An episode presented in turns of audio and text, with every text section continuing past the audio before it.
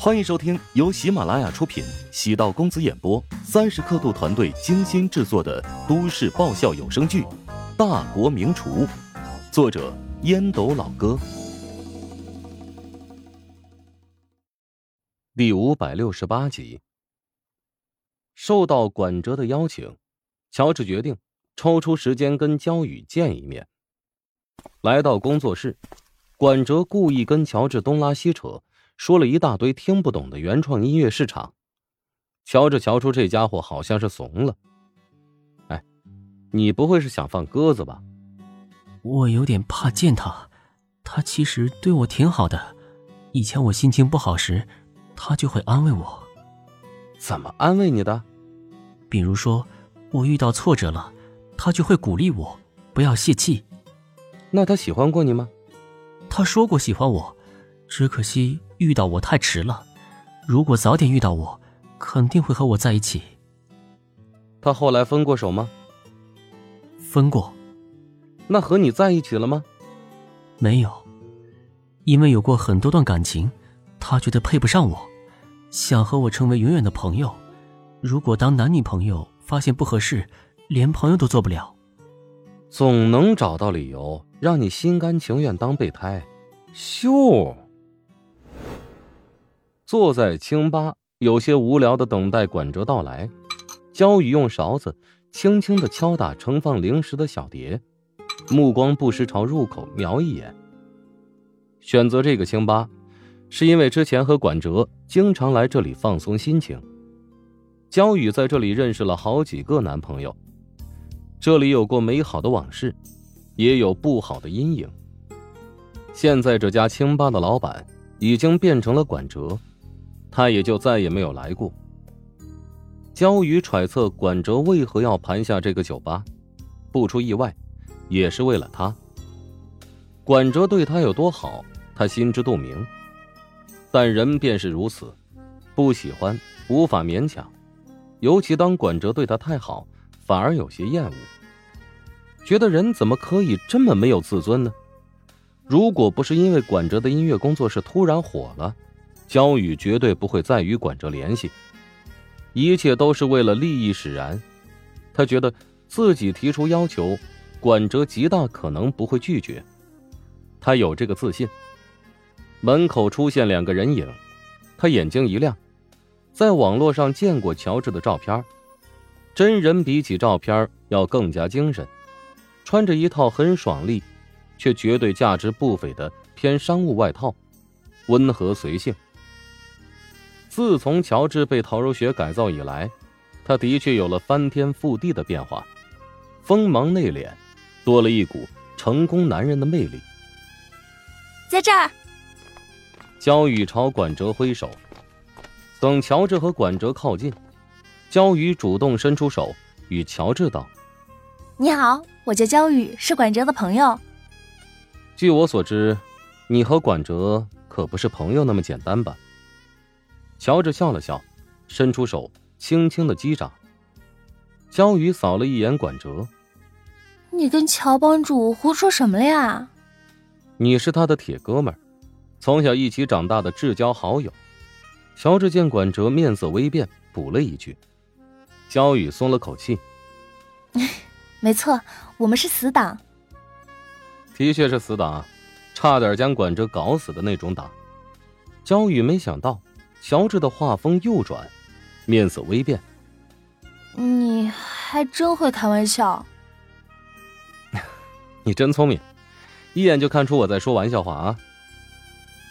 管哲的表情就跟晴雨表示的，伴随着乔治话忽明忽暗，阴晴不定，试图缓和气氛。喝酒吧，你们想喝点什么？不用了，我今天呢，就是想见见，把你当成备胎的女人究竟是何方神圣。见面之后，发现不过如此嘛。焦宇早已嗅到乔治的敌意，一开始为了合作，忍气吞声，如今再也忍不了，从吧椅上站起来，秀目中透着怒火。你太过分了吧，我没什么地方得罪你吧，你为什么你为什么对我冷嘲热讽？你是没得罪我，但得罪了我的朋友了，管哲被你各种欺负，我实在看不下去了。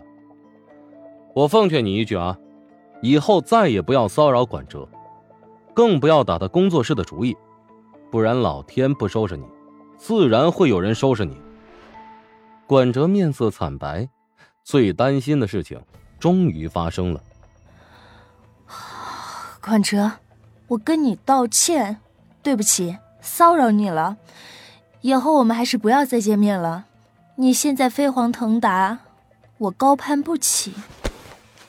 焦雨抓起自己的皮包，径直离去。慢着！乔治喊住了焦雨。焦雨转过身，定定地望着乔治。乔治淡淡笑道：“你的酒钱还没给呢，难不成要我买单呢？”他付。焦雨指着管哲，乔治摇头道：“凭什么他付啊？他是你爹还是你爷爷呀？”骂人不带脏字儿，焦雨被羞辱的颜面扫地，从包里取出红色的钱夹，取出几张钞票，往桌子上一拍：“算你狠！”焦雨转身朝门口离去。管哲准备追过去，被乔治绊了一跤，摔倒在地。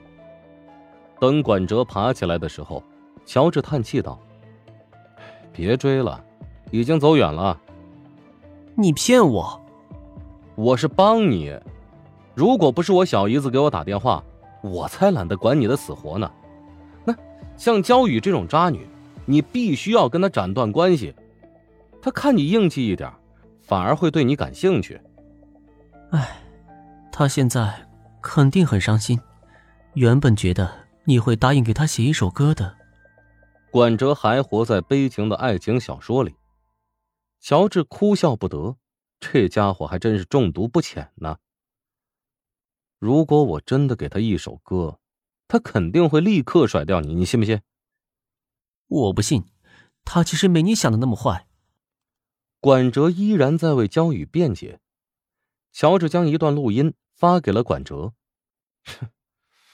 你还真是不见棺材不落泪啊，回去好好听一下这段录音，你就知道焦雨为何会重新接近你，挖空你的工作室了。等乔治离开之后，管哲哪里能等得了回去再听了，戴上耳机，将音量调到最大。“亲爱的，你别担心，以我对管哲的了解，他绝对会答应让我和乔治牵上线的，只要能联系上乔治。乔治是个正常的男人，我有的是办法让他俯首称臣。”“我还是有些心疼，让你去跟那个死娘娘腔打交道。”“哎呀，我也挺恶心的，不过没办法，为了能够吞并掉他的工作室，我也只有牺牲一点色相。”“别被他占便宜。”“他敢吗？他就是一个自我标榜、自我陶醉的变态。当我的舔狗这么多年，连我的手都没有牵过。”“嗯，他还真是个傻鸟。”录音足有二十多分钟，全部都是焦雨和现任男朋友的对话。现任男朋友也是焦雨现在工作室的老板。管哲原本还是带有一丝希望的，焦雨是否会改变心意，愿意重新接受他，现在算是被无情的扇了一记耳光。在焦雨的心里，他是个可笑的狗皮膏药。本集播讲完毕，感谢您的收听。如果喜欢本书，请订阅并关注主播。喜马拉雅铁三角将为你带来更多精彩内容。